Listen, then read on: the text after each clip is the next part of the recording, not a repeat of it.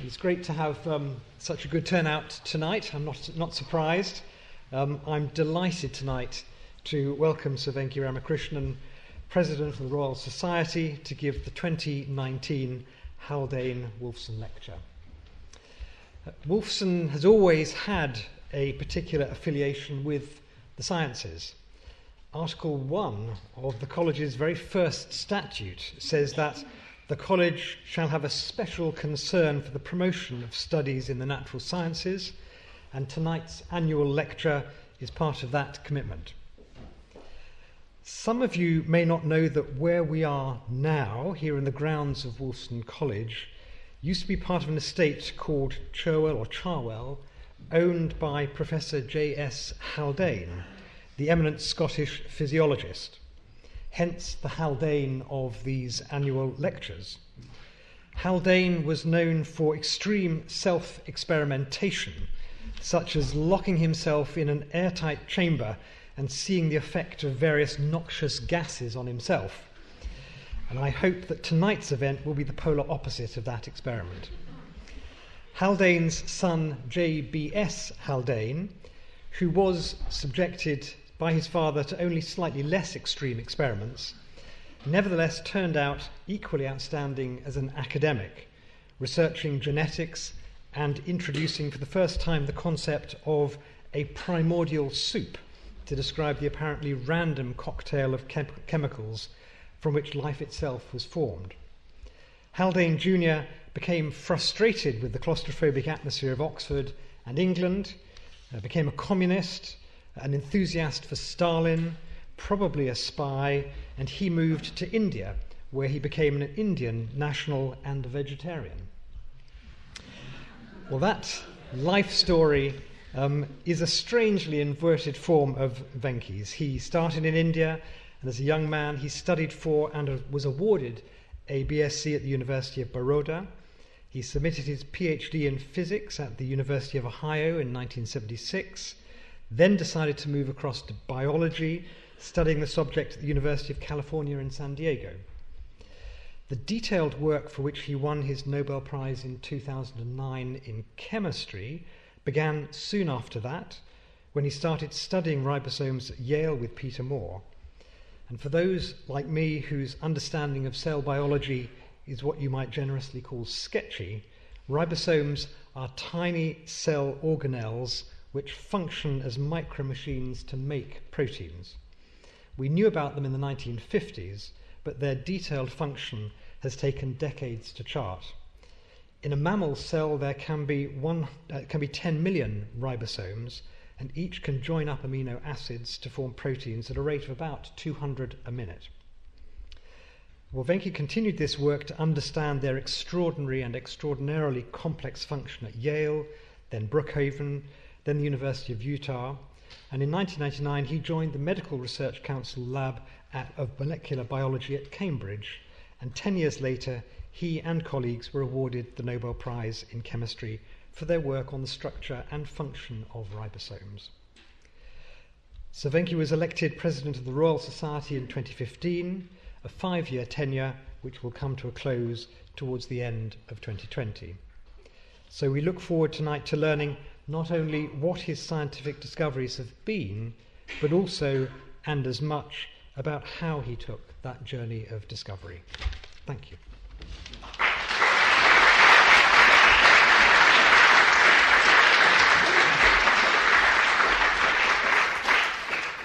Thank you very much. Um, much of what I'm going to tell you has actually been described in a popular book that I have just published. And one interesting thing is it's dedicated to a very good friend of mine who died uh, last year, named Graham Mitchison, who was uh, Haldane's great grandson. So, so J.B.S. Haldane was his uh, grand, his grandmother's brother, and his grandmother was Naomi Mitchison. Uh, and there's another odd connection. This book is an attempt to very frankly talk about what it's like to do science and what scientists are like. And in some ways, it was modeled on the genre of the double helix, although fortunately, Richard Dawkins calls me the nice Jim Watson. But, uh, and, and the odd thing is that the double helix itself was dedicated to Naomi Mitchison, so there's some curious symmetry there. Anyway, um, uh, there are four themes in this in this book, and the the main character in the book is actually the ribosome, which is this amazingly complex and ancient machine that reads the code of life and makes you and me and every other life form. Uh, by the way, I'm assuming uh, I'm giving a talk for a very general audience so that those who are not scientists will get something out of it. And those of you who are molecular biologists uh, will find no really new information, but I hope you'll be entertained uh, nevertheless. So, the other theme is what it was like to be an outsider uh, who suddenly found himself in the middle of a high stakes race.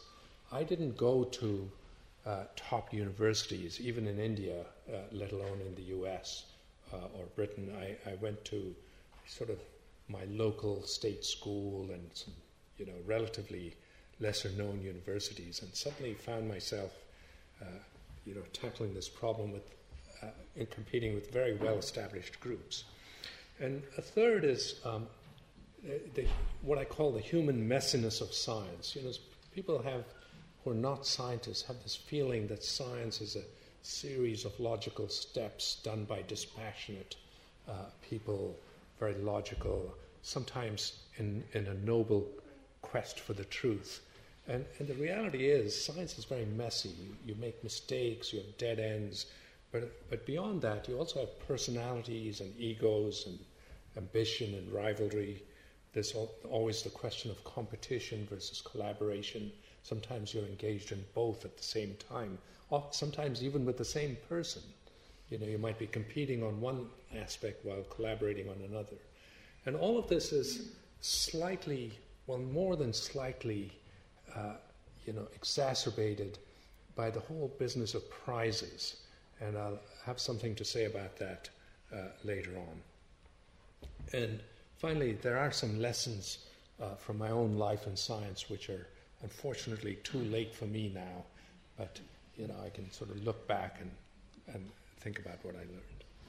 So, the first thing is, you know, coming back to the ribosome, we all, everybody thinks they know what genes are. Even those who have no idea of molecular biology, they all think they understand what genes are. Genes are something that make us what we are, the things we inherit. Uh, we can have good genes or bad genes and so on. And uh, the reality is that genes are actually units of information that reside in our genetic material, which is in the form of these long molecules uh, called DNA. And when the entire sequence of DNA was determined from different organisms, uh, the approximate number of these genes was, was determined. And we have about 25,000 genes uh, in us. But Oddly enough, a weed, Arabidopsis uh, thaliana, has, has about the same number of genes, and a worm has a, almost the same number of genes, you know, C. elegans. And that must give us some pause every time we think we're so, so much superior uh, and uh, at the pinnacle of life uh, to realize this. And, and it's because we're fooled by the fact that we're intelligent. But the purpose of life is not to be intelligent. The purpose of life is to survive. And, and that's quite a different thing. Anyway, so what are these genes that we have 20 or 30,000 of them are? Well, first of all, genes, as I said, reside on DNA, and this is the molecule on which our genetic information is stored. It's now iconic. Every school child has heard about the double helix.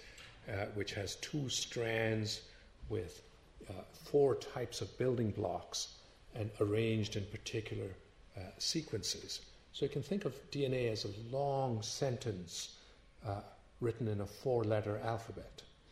And uh, depending on what sentence it has in different sections, it specifies different types of information.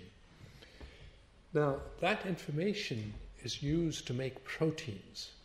And proteins are also long polymers.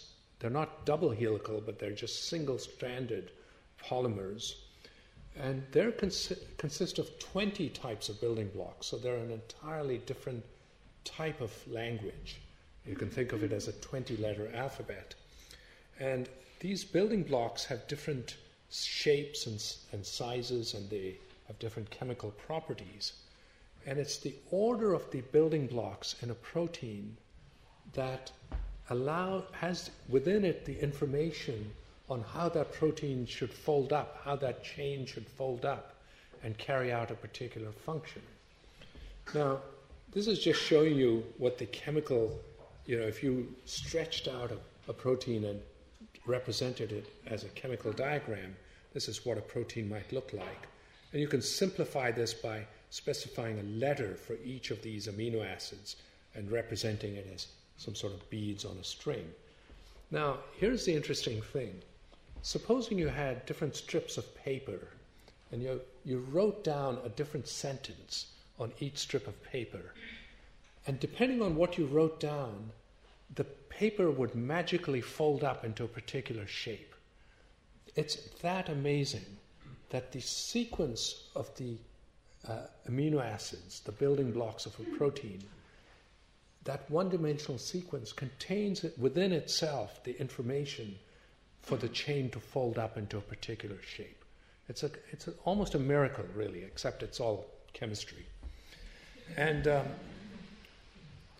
when it does that, the proteins can fold up into completely different shapes. So, for example, I've given you three examples of what proteins look like. This is a long uh, three stranded helix, very much like uh, the braid. Uh, you know, I, I, grew up in India where women typically braid their hair in, uh, you know, which are three strands that are uh, woven to make a braid. And uh, that's what collagen is. And it, collagen makes, it's the largest protein by weight in our bodies. It makes up the skin, it makes up our cartilage, our connective tissue, and so on. Now, and without that, we wouldn't really have form. And this is a protein called hemoglobin. It consists of four pieces, each of which contains an iron atom. Uh, and it's the molecule that carries oxygen from our uh, lungs uh, through our blood to the tissues where it's needed, uh, including our muscles. And this is a protein called rhodopsin. It sits in the sort of membrane, which is the surface of our cells in our retina, and, with, and it detects light, and it converts that signal by detecting light into a form that gets transmitted as a signal uh, to the brain that, a, that light has been detected in this particular part of the retina. And so without that, you wouldn't be able to see. Now, what's interesting is these three proteins carry out completely different functions. They have completely different shapes.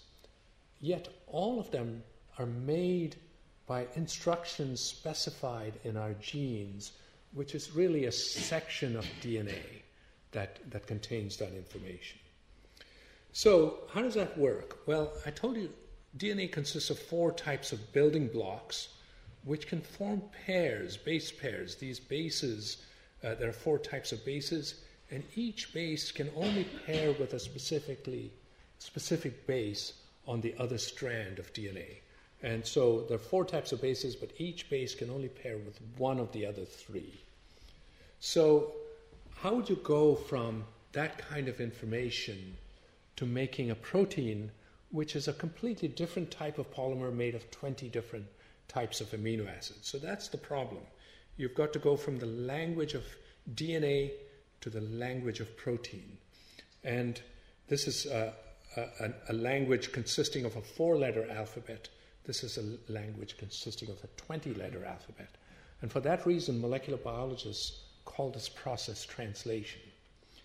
Now, it turns out that DNA isn't read directly. There's a, what happens is that a copy of the relevant section of DNA is made into a molecule called RNA. One way to think of it is DNA is the collection of all the genetic information we have. So you can think of it as a library of all of the books that, that we might need. And each book might represent a gene. Now, if you go to the British Library, they're not going to let you check out the book that you want and, and read it directly. What they're going to do is, if it's a valuable book, they'll give you a scan of the book. It used to be they'd give you a microfilm, but now they'll give you a digital scan uh, of the book, and you can read that. So that's sort of what you could think of as a working copy uh, that you can read. The original is stored away. And so, in a way, that's what the cell does. So, DNA is the archival storage of our genetic information.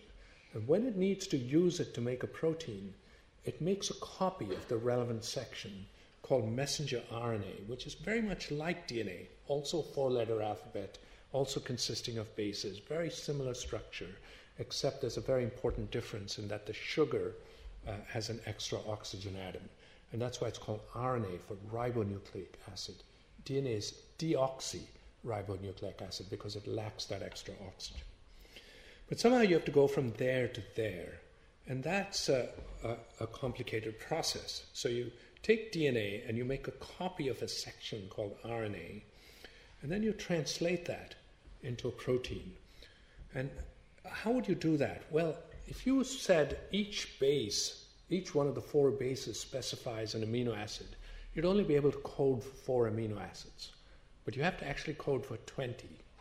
Now, if you say I'm going to read two at a time, you'd still only be able to code for 16, four times four combinations uh, of two at a time. And so, uh, not surprisingly, nature uses uh, three at a time. So it reads the these bases three at a time. Now, amino acids don't recognize these combination of three bases directly. They don't have a particular affinity for these uh, bases in that way.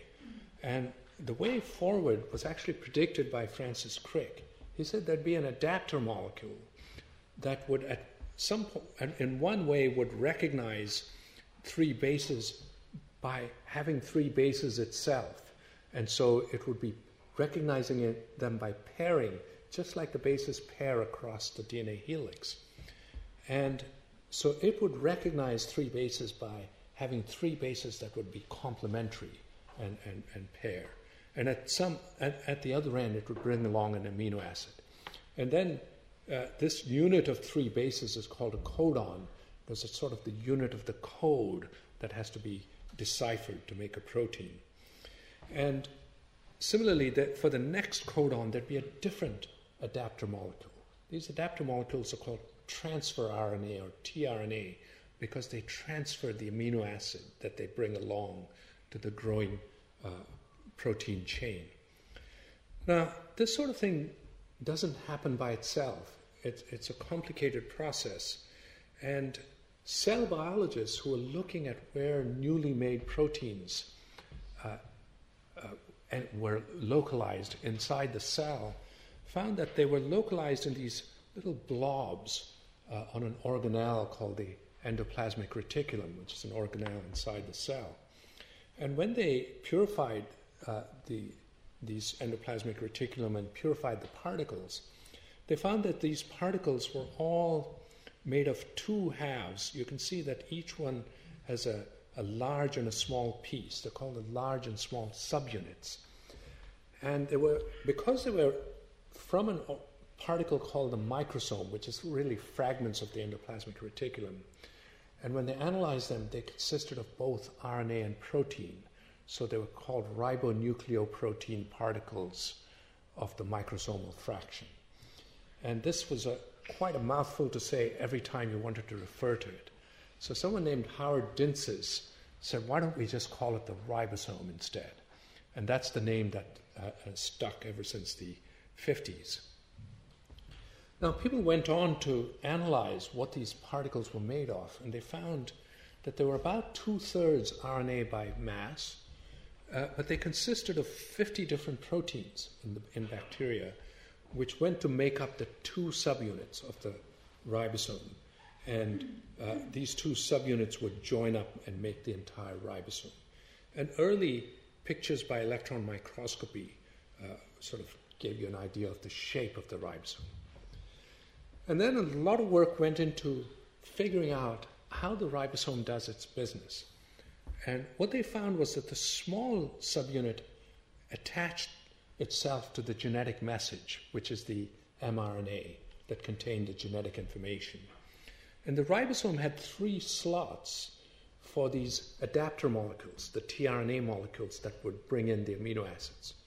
And it would first have to figure out where to start, which is itself a complex process that I'll gloss over. And when it knew where to start, the first tRNA would sit there with the first amino acid, waiting to start the protein chain. And then a new tRNA would be selected based on whether it matched the codon, those three bases, or not. So if it was a wrong tRNA, it would be rejected. But if it was a correct tRNA, then the ribosome would accept it and join up the first and second uh, amino acids. And in doing so, it would the amino acid would be dissociated from the first tRNA, and the first tRNA would be ejected. Then the ribosome would move, and then a, a, a third tRNA would come in, and if it matched the third codon, it would be accepted, and then uh, you know a bond would be formed between the second and third. So you see what is happening. It's reading the code here and accepting just the right tRNAs to bring in the right amino acids specified by those three bases, which are the code. So the genetic information is being used to join up amino acids in just the right order specified by the gene in the, some completely different part of the ribosome. So you can think of the ribosome as this large translating machine that's reading at, in one part of it is reading the genetic information and using that to select the tRNAs to synthesize the protein in just the right order. So that was all known when I joined, joined the field uh, of ribosomes. And to do that, uh, I want to just tell you how I got to even uh, working on ribosomes. So, as you heard, I uh, did my uh, undergraduate work in Baroda, which is in western India, in Gujarat, which is where all the Patels, by the way, come from.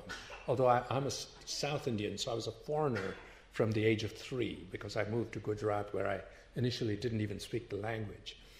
And then at the age of 19, I set off to do a PhD in physics uh, to the only university that would give me a, a fellowship uh, at the time because I had not taken the GRE. It was a sort of last minute decision. And so I went to Ohio University uh, and spent five years there. I, am afraid that my most notable accomplishment there uh, in those five years was to meet and marry my wife. Uh, and, uh, and, and, and so, what was the problem? Well, as I started studying physics, I found uh, the first problem was that problems in physics seemed extremely hard. Okay. And I don't mean exam problems. I, I was fine with exam questions. But, uh, but when you get beyond exams and you want to start doing something really new in physics, it turned out to be quite hard. And it's because uh, physics was quite, and still is, quite a mature field. And it's really hard to make what I call fundamental breakthroughs. It's, it's not that there haven't been any in the last uh, 40 years, but there have been few and far between. And um, I thought that if I stayed on in physics, I would spend the rest of my time uh, doing boring calculations that really wouldn't improve understanding. You know, it might get papers published. After all, I did publish a paper that no one seems to have read uh, from my PhD. Uh, but that, I didn't want to do that for the rest of my life. On the other hand, when I thought of biology, I used to subscribe to Scientific American, and I still read it. And uh, almost every issue re- reported major breakthroughs in biology. It was a time when people had figured out how to sequence DNA, structures of biological molecules were coming out for the first time. Um, we knew about what the membranes of cells look like and the organization of cells look like. It was an amazing period, and it hasn't let up yet. Okay, and uh, so and I knew that many physicists had made this transition. Uh, you know, Max Perutz, who founded the lab where I now work, Max Delbruck was a famous phage uh, geneticist, and Francis Crick, uh, you know, was one of the great uh, molecular biologists of the century. So, you know, I thought, well, maybe, you know, it isn't unreasonable to try and make this transition. And I thought briefly of doing a postdoc. I was actually offered postdocs by two people. Uh, one was Tom Steitz, with whom I ended up sharing the Nobel Prize, ironically enough. He, doesn't re- he didn't remember it, but I obviously remembered that. That. And another was uh, Don Engelman, also at Yale. But I thought I didn't know any biology, and if I did a postdoc, I would learn a very narrow sliver of biology just related to the, the lab. And I wouldn't really understand biology in a broad sense, you know, and actually become a biologist. There are physicists who go into biology and what I call dabble in biology, and they turn out to be, you know, completely useless, you know, for the most part, unless they contribute some technical uh, development. Uh, but, uh, but the ones who are successful actually have stopped becoming physicists and actually become biologists, like Crick or Delbruck. So um, I decided to go to graduate school again, and uh, I, many universities wouldn't accept me as a graduate student because I, would, I had a PhD by, or was going to get one. Uh, but fortunately, the University of California at San Diego took me on as a graduate student. And so I uh, spent the first year actually taking undergraduate courses. And uh, my, the feeling is if you want to learn something, you have to start at the beginning, and you can't pretend to know something that you, you don't. And, uh, and then uh, started doing some research. But by the end of the second, my sort of during my second year, I felt I'd acquired the background I needed, and I didn't see the point of getting a, a second PhD.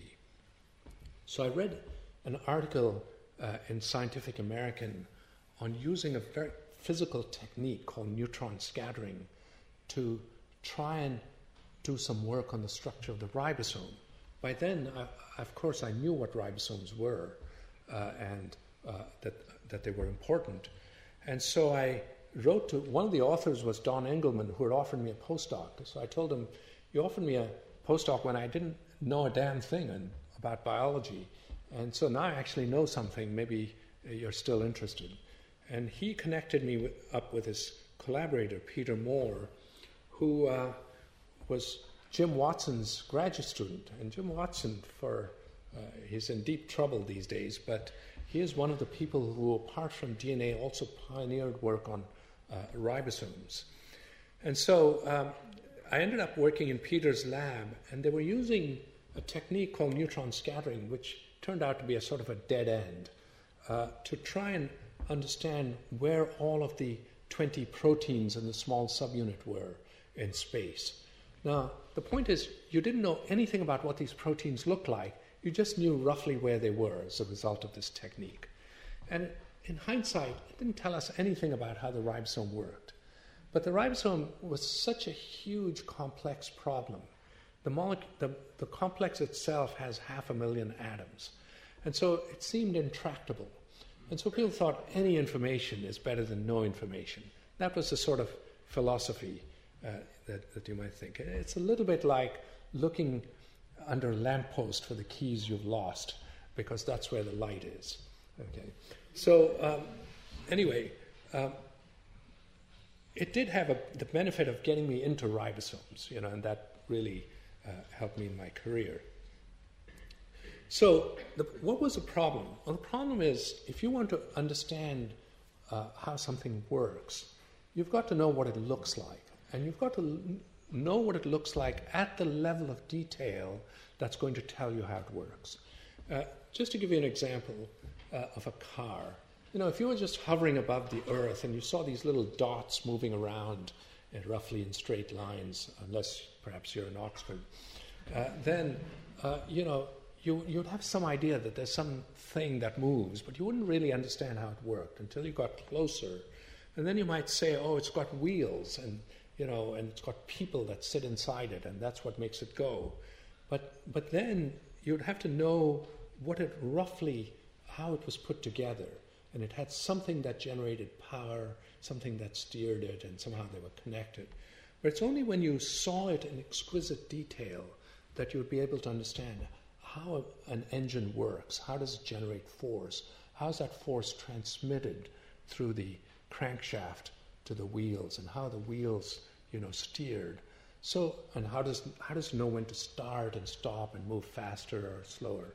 So all of those things You'd only know if you actually knew all of the details of how a car was put together. And it's the same with molecules, right from the very first molecule, sodium chloride, which was done by Bragg.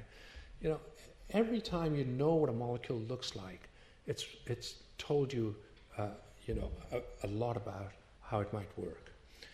And so the question is, how do you visualize small objects? Well, normally, if you want to look at something very small, you would magnify it uh, with a lens. And what a lens does is it simply takes scattered rays uh, from the object and recombine them into an image. And under the right, with the right geometry, the image can be much larger, so you can look at it in detail.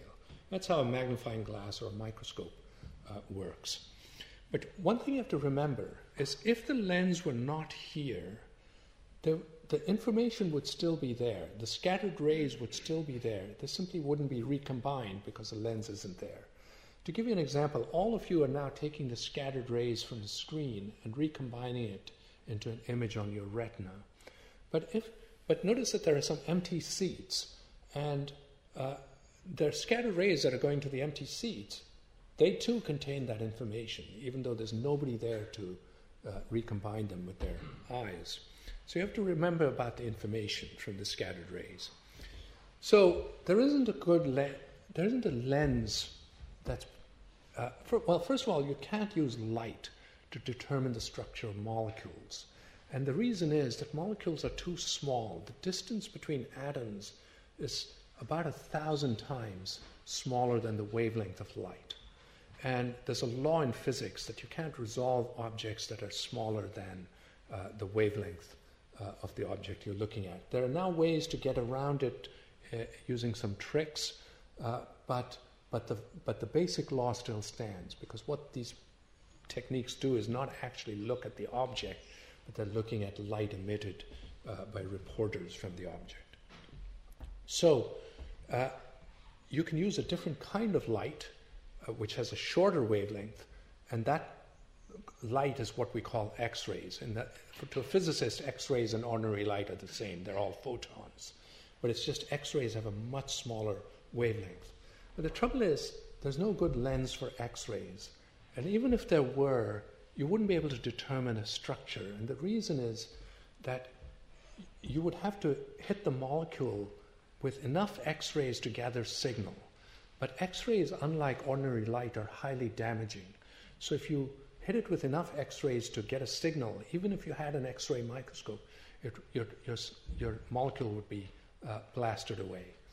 So the way around that is to, was a technique determined by Bragg and then by Max Perutz, which is to get your molecules to assemble in three dimensional arrays called crystals. And then you take these crystals and you hit them with a beam of X rays and you collect the scattered rays from the crystal. And because it's a crystal and because of a phenomenon called interference, the scattered rays don't scatter uniformly in all directions, but they're concentrated al- along certain directions that give rise to these spots. And so this is what a, a picture of the scattered rays would look like. But now what you can do is you can do in a computer what a lens does in practice, which is you can recombine the rays and c- c- reconstruct an image.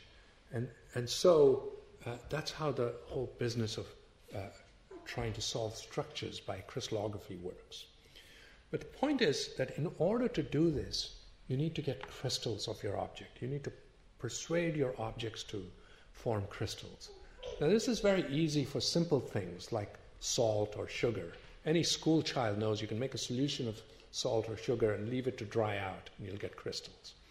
When you get, if you do that with a, even a modest sized protein, you'll just get a horrible goop. And it's because if you have a large molecule, it can try to come together in lots of different ways. And unless you persuade it to come together in identical ways, you won't get a crystal. You'll just get this horrible goop. And so that was a big problem. So, anyway, I wanted to learn how to do crystallography. And uh, so I was at Brookhaven very frustrated uh, using uh, this dead end technique called neutron scattering. So I went off to the uh, LMB, where I ironically now work, uh, and I wrote to Aaron Klug. And fortunately, he, he, was the director of the lab, and he was a very famous uh, scientist in my field because I was also working on chromatin at the time. And luckily for me, he didn't throw my letter into the bin, but actually sponsored me for a Guggenheim Fellowship so I could come and do a sabbatical. And then for a while, uh, I thought we would uh, take those individual proteins and figure out what they looked like. So we painstakingly would purify each ribosomal protein. This was a collaboration with a colleague of mine, Steve White, and figure out what their structure was. But this is going back to the car analogy. This would be like taking individual parts of a car and examining them in great detail and knowing what they looked like without having any idea how they were put together in a car. In, in a, in, a, in a car, it'd be like going to a parts store, a, a, an automobile parts store, and asking for a spark plug or a, you know, or a, a fuel injector and saying, "Oh, that's what it looks like," but without any idea what a car looked like. So, the whole ribosome, as I said, was half a million atoms, and it wasn't clear that such a thing could even be coaxed to form crystals. And that breakthrough came about as a result of uh, Ada Yonath, an Israeli scientist who worked with Heinz Gunther Wittmann, who was a Max Planck director in Berlin. And uh, the two of them collaborated and they uh, obtained crystals of the large subunit of the ribosome. And a few years later, a group uh, in Pushchino in in Russia, just outside Moscow, headed by uh, this woman, Maria Garber, uh, obtained crystals of both the small subunit of the ribosome as well as the entire ribosome from a different species. So now there were crystals of the small subunit, of the large subunit, of, of the entire ribosome. Now, the initial crystals weren't very good, and what I mean is that when you, when you have crystals you, you have molecules that are sitting in the same orientation. The problem is they're not sitting in exactly the same orientation. And they can be in somewhat different uh, orientations and so form, form a crystal. Now, if the orientations are very different, the structure you're getting, going to get is an average of all of the different uh, conformations of the uh, molecules in the crystal. And so you'll get this blurring, you'll get everything, the information will be smeared out. If they're in very precisely the same orientation, then you won't get that blurring. And somewhere in between, you'll have different levels of detail. And so if you have very poor order, your structure from your crystal will look like a blob. And as your crystal is better and better, uh, you know, you'll see more and more detail and until you can see individual atoms. This is very rare for large molecules, even for ordinary proteins it's very rare to get crystals that are good enough to see individual atoms as spheres. But you can get uh, some intermediate state where you can start seeing the shapes of the amino acids that make up the protein. So you can start to build in an atomic structure. And that happens when uh, what we call resolution, when the resolution of the crystal is about three angstroms. So this is the sort of holy grail that means the spots that you see in a diffraction image extend out an angle to about where you can resolve things that are about three angstroms apart. That's good enough to build a, a, an, a, an atomic model of the structure. So even though you don't have, can't see individual atoms, you can build an atomic model. And so one of the things that Ada Yonath did was that she obtained crystals of the large subunit that could actually diffract to good enough well enough to uh, obtain an atomic structure. But then the field was stalled. And so in the mid 1990s, crystals of the ribosome had been around for 15 years, and there was no progress, even towards a medium resolution structure, uh, which wouldn't give you an atomic structure but could tell you a lot about the shape and architecture of the ribosome. But there's no such thing. And I, I'm very, very frank in the book about why I think that was true, uh, why, why that happened. So there were good 50S crystals, and people were wondering whether it was really beyond the reach of crystallography at the time, and it was too big to be solved. Uh, and there were no good crystals of the small subunit or the entire ribosome. And in the meantime, what had happened as a result of two meetings where it was clear that Ada Yonath was not making progress was that the group at Yale, headed by Tom Steitz and my former mentor, Peter Moore, had decided to get together and said, We're going to try and take a crack at this problem because otherwise nothing's going to happen. That was sort of the view that they, that they took. And it's really was the view that many of us uh, came to in the mid 1990s. And so I didn't want to do that because I thought, well, if I start taking these crystals that someone else had developed, maybe you know uh, people might sort of look askance at that. Um, the Yale group was, wasn't bothered by such niceties, and so uh, they, they plunged in. And so I thought, well, that's great. Let the two of them fight it out uh, for the 50S subunit. And I, I, thought the whole ribosome was a little too much to tackle uh, since we had no idea whether we could even solve something uh, that big. And so I thought, what about the small subunit? That's where the code is read, and it's what makes the ribosomes ensure the accuracy of, of, of, the reading of the code, and it's also the target for lots of antibiotics. I thought that would be very interesting. And there weren't any good crystals of the, ribos- of the small subunit, so I thought, well, I'll first try and figure out how to get good crystals, and then I'll uh, figure out how to solve it. Now, I forgot to mention that one other thing that was developed was this business of freezing crystals, which allowed you to collect data without damage, and that was very important. So people took crystals and put them in a loop and plunged them into liquid nitrogen, and uh, that allowed you to collect data. So anyway, so I started off with this. I was at the University of Utah at the time, and I uh, this was my picture of my group, and notice I'm the only one wearing lab gloves and showing. I was the only person actually doing work at the time that uh, this picture was taken. This is in the days when I still used to do lab work. So I persuaded these two guys, Bill Clemons and John McCutcheon, who were first year graduate students, that solving the structure of the 30S subunit, which is, you know, about 200,000 atoms, uh, was a good PhD project. And since they knew nothing about either ribosomes or crystallography, uh, they agreed and they were sort of enthusiastic about it. And sometimes it tells you that if you know too much, it's actually a bad thing because you think of all the reasons why it won't work and, and you won't try anything. You actually don't know enough, you know, you'll say, okay, I'll give it a shot. And, you know, things start to happen then. Okay.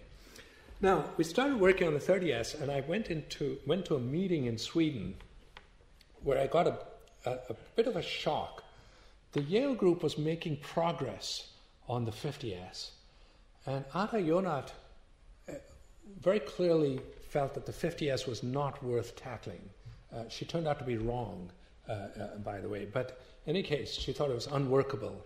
And she had hit on a condition uh, by which her 30S crystals now started to diffract better. So she shifted her attention from the large subunit, where she was in competition with Yale, into the small subunit, which I was going to be working on. So instead of my having a quiet niche while those two were fighting it out, I found instead I was now going to have this head to head competition, and the Yale group was going to have a free uh, ride, you know, without any uh, uh, problems. So that was a bit of a shock. Then uh, Harry Noller, who was a, a, a, kind of leading ribosome biochemist, I, I, you know, I, we crystallographers used to refer to people like that as gel biologists, you know, because they, their entire technique is based on running gels. Anyway, so, so uh, he was a, what you might call the gel biologist par excellence of ribosomology. And to my surprise, his, he had decided to work on uh, ribosome crystallography and was going to do the entire ribosome. And I thought, how the hell could that be? Well, it turned out he had imported these two Russians uh, who, had, who were part of the original group that had crystallized the ribosome. And then he had imported this guy, Jamie Cate, who had solved a large RNA structure and was a terrific crystallographer, is a terrific crystallographer. So suddenly he had assembled this you know, terrific group to work on uh, the structure of the whole ribosome without actually knowing any crystallography you know, himself. I'm sure he, he learned as, as he went along. So my quiet niche became a four way race. Uh, and right in the middle of the race, I did something that people thought was entirely crazy, which was I decided to move to a different continent. And that was to the MRC lab of uh, molecular biology. And why did I want to do that? Well, I wanted to work on whole ribosome structures. Now, it's true that Ada now had crystals of the la- of small subunit as well, but she'd had the crystals of large subunit for 10 years and nothing had happened. So I didn't know how long it would take uh, to solve the structure. And um, so I also figured that I wanted to go to a place which had stable funding. And universities all over depend on grants, which typically last three to five years. And, you know, ribosomes had been, crystals had been around for 15 years. What if I was in year four and nothing had happened? And people, my grant, the NIH would be ruthless. They'd just cut me off and say, this guy is wasting his time, okay? So um, I thought I should go to a place that understood how to support long-term research. I also thought it'd be good to have really expert crystallography colleagues, that is, people who are, you know, experts in developing the method rather than people like me who used the method. It's a difference between driving a car and being an automobile engineer or a mechanic who understands how a car works. So, for all these reasons, I, I thought the uh, LMB would be a great place. And, you know, it's also a place with a terrific collegial atmosphere, a, a lack of hierarchy, young scientists are given independence from uh, very early on and working in small groups. And it's also an institution that where the em- emphasis is on tackling hard problems, uh, not about publishing a lot of papers. And you know, I, I, often point out Fred Sanger, who won two Nobel prizes. You know, if you look at you know uh, him on uh, look him up, he had about 40 papers and had an H index of 18, which wouldn't get him tenure in most places.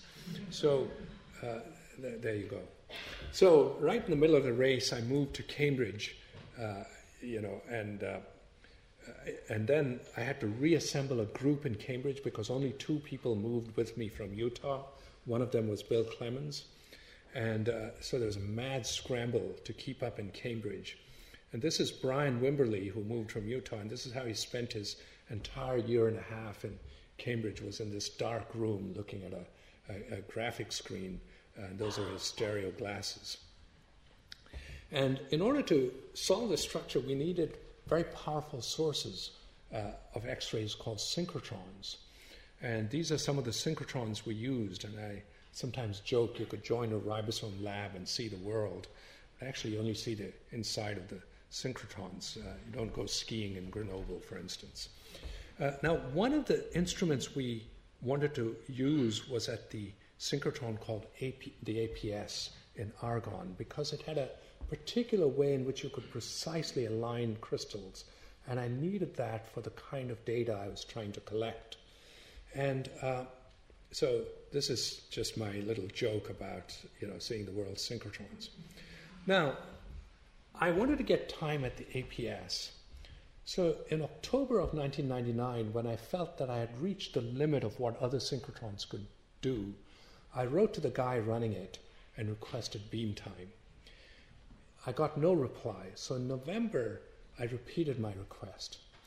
And he replied saying, You know, we're going to give you time, uh, but it'll be in the, early in the new year, and so on. Then I heard nothing from him. So in December, I called him up, and all I got was his voicemail. No reply.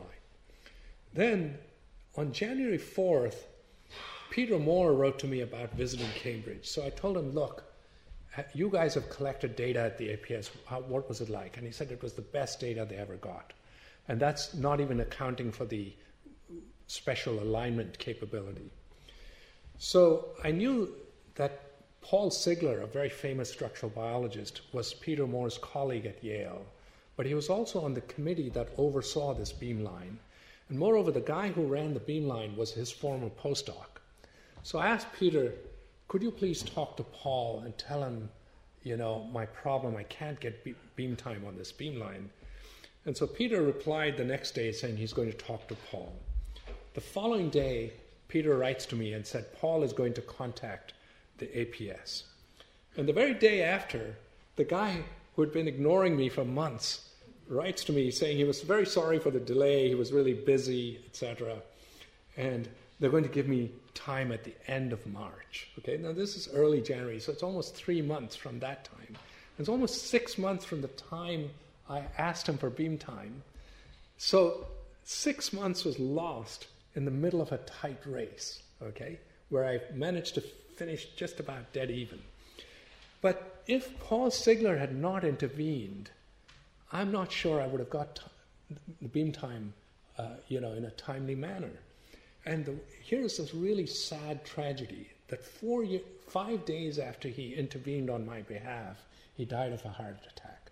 So if I'd waited for, you know, a week, I have no idea what might have happened. Okay, I may not even be standing here before you uh, giving this lecture. Okay, so it's just one of those weird, uh, you know, happenstances in science. You know, and how, you know, uh, how much depends on accidents and luck.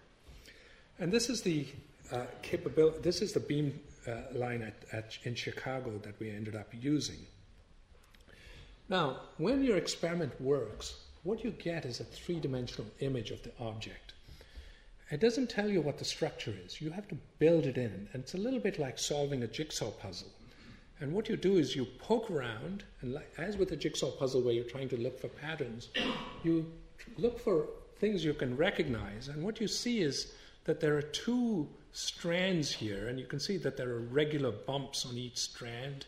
And if you know what you're doing, you recognize it as a double helical section of RNA. And, uh, and so all of a sudden, you've taken a piece of the image and you've built it in chemical terms. Okay, you've interpreted it in chemical terms. So you've built a piece of the structure. And what you end up doing is you then uh, start building the rest of the image until there's no more of the image left uh, to interpret. And when you do that, you have an atomic structure of your object.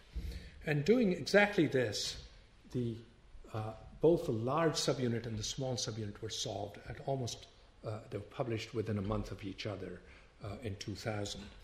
And these structures shed give very strong support for the idea that ribosomes came from a primordial world where there was no DNA and there were no proteins, there was only RNA and maybe short peptides.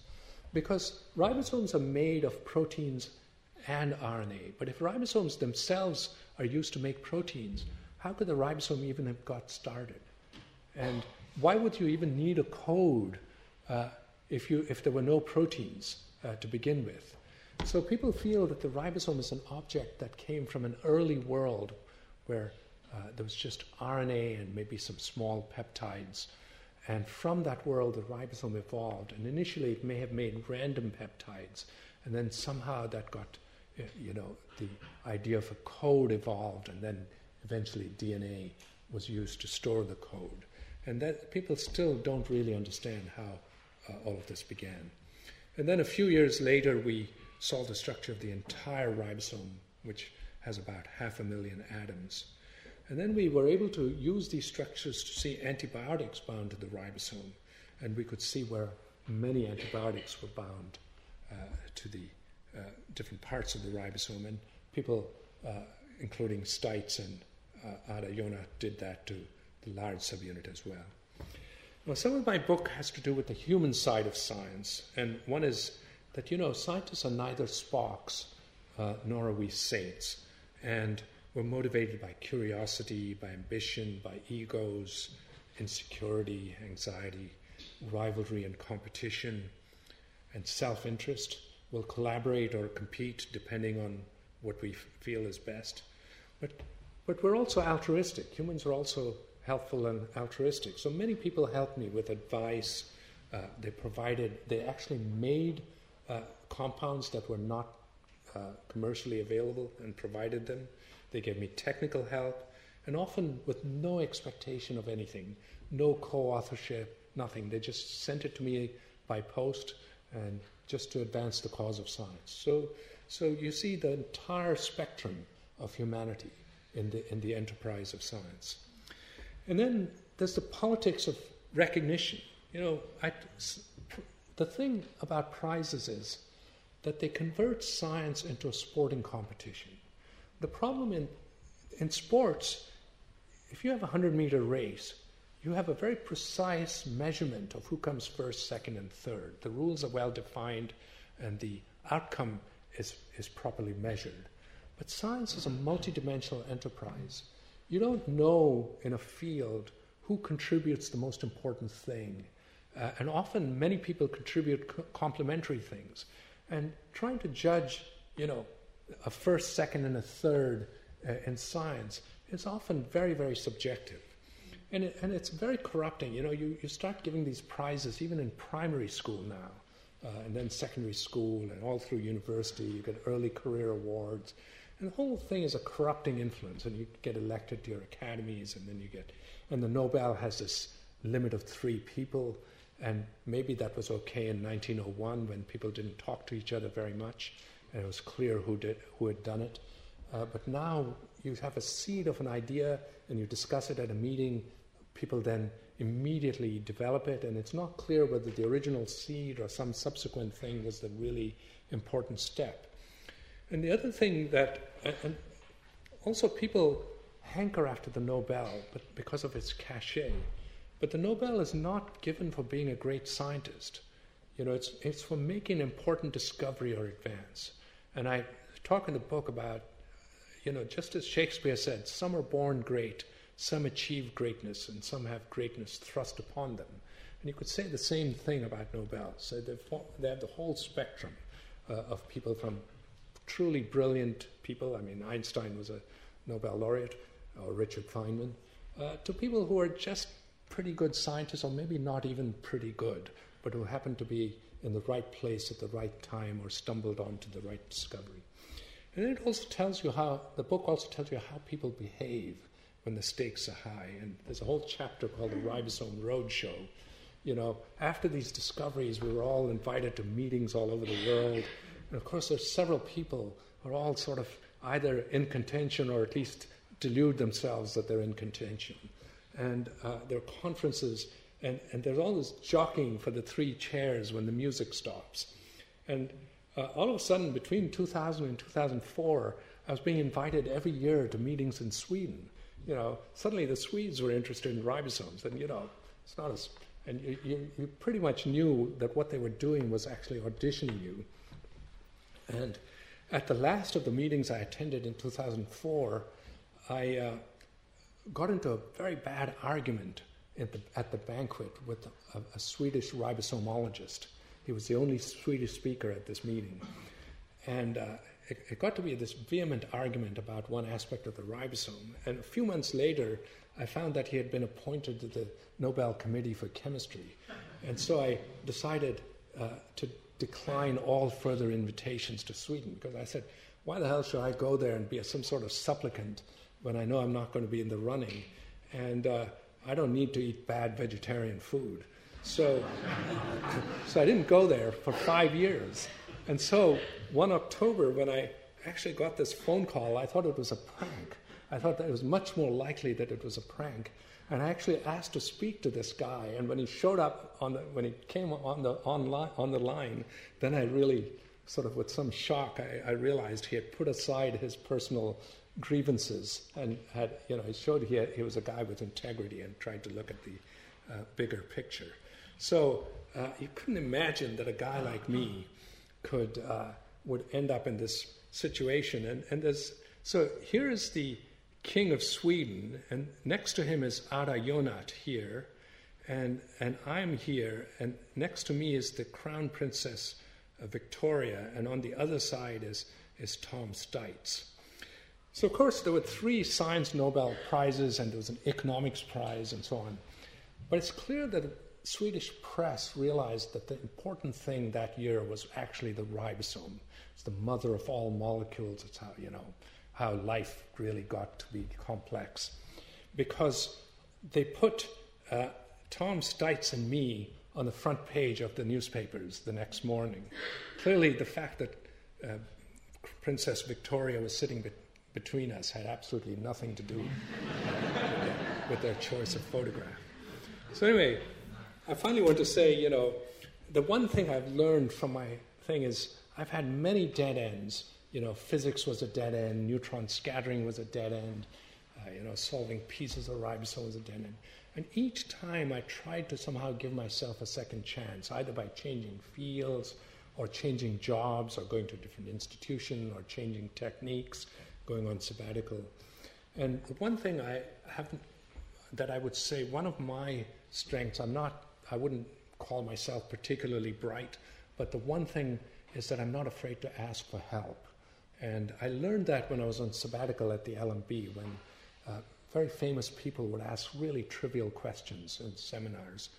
And uh, one thing, another thing I learned at the LMB was to talk to people. This culture of the canteen at the LMB, where the people discussed science and talked about their problems. And of course, you can't talk to people all the time, or you'll develop a pack mentality. You've got to have your own ideas and obsess about them and, and have that. And as in somebody who went through life pretty much as an outsider, both uh, sort of ethnically and national, nationality wise, I've been an immigrant in two countries, but also in terms of being at sort of peripheral universities, which are not at the center of action. Uh, you tend to have what's called an imposter syndrome. And everybody has imposter syndrome, which is they go into a place and they think, you know, everybody else is really smart and I, they're going to find out I'm an actual, actually stupid, you know. And, uh, you know, the only people who don't have it, I think, are sociopaths. But, you know, but, but, but, but the reality is that we all have imposter syndrome. But if you're an outsider, either geographical or ethnic or gender, uh, you know, you tend, you might tend to have more of an imposter syndrome, and it's important to realize everybody has it, and just sort of get on with life. And of course, science depends not just on, you know, your abilities, but you know, it depends on having enough funding, depends on proper training, which is skill, and also persistence or patience and and uh, and luck. So uh, I'll stop there, except to say that while you've been listening to me the many thousands of ribosomes in every one of your trillions of cells has been churning out thousands of proteins that reading instructions from your genes. Thank you.